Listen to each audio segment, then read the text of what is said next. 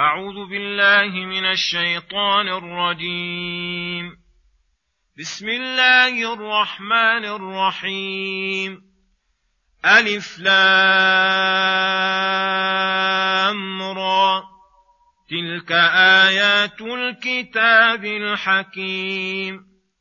أكان للناس عجبا أن أوحينا إلى رجل منهم أن أنذر الناس وبشر الذين آمنوا وبشر الذين آمنوا أن لهم قدم صدق عند ربهم. قال الكافرون إن هذا لساحر مبين. إن ربكم الله الذي خلق السماوات والأرض في ستة أيام ثم استوى على العرش. ثم استوى على العرش يدبر الأمر ما من شفيع إلا من بعد إذنه. ذلكم الله ربكم فاعبدوه. أفلا تذكرون؟ إليه مرجعكم جميعا وعد الله حقا. إنه يبدأ الخلق ثم يعيده ليجزي الذين آمنوا وعملوا الصالحات بالقسط. والذين كفروا لهم شراب من حميم وعذاب أليم بما كانوا يكفرون. هو الذي جعل الشمس ضياء والقمر نورا وقدره منازل لتعلموا عدد السنين والحساب. ما خلق الله ذلك إلا بالحق. يفصل الآيات لقوم يعلمون. إن في اختلاف الليل والنهار وما خلق الله في السماوات والأرض لآيات لقوم يتقون. بسم الله الرحمن الرحيم. السلام عليكم ورحمة الله وبركاته. يقول الله سبحانه ألف لام را تلك آيات الكتاب الحكيم. أكان للناس عجبا أن أوحينا إلى رجل منهم أن أنذر الناس وبشر الذين آمنوا أن لهم قدم صدق عند ربهم. قال الكافرون إن هذا لساحر مبين. يقول تعالى ألف لام را تلك آيات الكتاب الحكيم. وهو هذا القرآن المشتمل على الحكمة والأحكام الدالة آياته على الحقائق الإيمانية والأوامر والنواهي الشرعية الذي على جميع الأمة تلقيه بالرضا والقبول والانقياد. ومع هذا فأعرض أكثرهم فهم لا يعلمون فتعجبوا أن أوحينا إلى رجل منهم أن أنذر الناس عذاب الله فخوفهم نقم الله. وذكرهم بآيات الله. وبشر الذين آمنوا إيمانا صادقا أن لهم قدم صدق عند ربهم أي لهم جزاء موفور وثواب مذخور عند ربهم بما قدموه وأسلفوه من الأعمال الصالحة الصادقة. فتعجب الكافرون من هذا الرجل العظيم تعجبا حملهم على الكفر به. قال الكافرون عنه إن هذا لساحر مبين أي بين السحر لا يخفى بزعمهم على أحد وهذا من سفههم وعنادهم فإنهم تعجبوا من أمر ليس مما يتعجب منه ويستغرب وإنما يتعجب من جهالتهم وعدم معرفتهم بمصالحهم. كيف لم يؤمنوا بهذا الرسول الكريم الذي بعثه الله من أنفسهم يعرفونه حق المعرفة فردوا دعوته وحرصوا على إبطال دينه؟ والله متم نوره ولو كره الكافرون. ثم يقول سبحانه إن ربكم الله الذي خلق السماوات والأرض في ستة أيام ثم استوى على العرش يدبر الأمر ما من شفيع إلا من بعد إذنه ذلكم الله ربكم فاعبدوه أفلا تذكرون.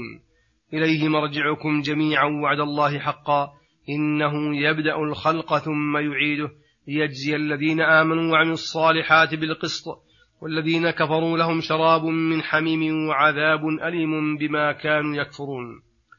يقول تعالى مبين لربوبيته وإلهيته وعظمته إن ربكم الله الذي خلق السماوات والأرض في ستة أيام مع أنه قادر على خلقها في لحظة واحدة ولكن لما له في ذلك من حكمة إلهية ولأنه رفيق في أفعاله ومن جملة حكمته فيها أنه خلقها بالحق وللحق ليعرف بأسمائه وصفاته ويفرد بالعبادة. ثم بعد خلق السماوات والأرض استوى على العرش استواء يليق بعظمته. يدبر الأمر في العالم العلوي والسفلي من الإماتة والإحياء وإنزال الأرزاق ومداولة الأيام بين الناس وكشف الضر عن المضرورين وإجابة سؤال السائلين. فأنواع التدابير نازلة منه. وصاعدة إليه وجميع الخلق مذعنون لعزته خاضعون لعظمته وسلطانه ما من شفيع إلا من بعد إذنه فلا يقدم أحد منهم على الشفاعة ولو كان أفضل الخلق حتى يأذن الله ولا يأذن إلا لما, إلا لما يرتضى ولا يرتضي إلا على الإخلاص والتوحيد له. ذلكم الذي هذا شأنه. الله ربكم أي هو الله الذي له وصف الإلهية الجامعة لصفات الكمال ووصف الربوبية الجامع لصفات الأفعال. فاعبدوه أي أفردوه بجميع ما تقدرون عليه من أنواع العبودية. أفلا تذكرون الأدلة الدالة على أنه وحده المعبود المحمود ذو الجلال والإكرام.